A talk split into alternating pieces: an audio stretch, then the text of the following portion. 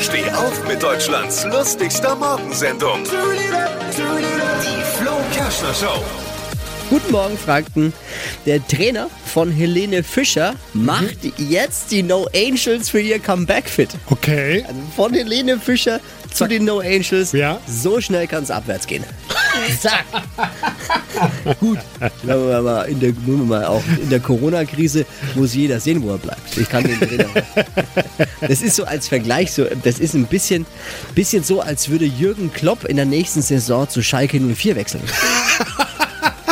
Nichts gegen die No Angels, No Front, aber Was hat Flo heute Morgen noch so erzählt? Jetzt neu. Alle Gags der Show in einem Podcast. Podcast Flo's Gags des Tages. Klick jetzt hitradio n1.de.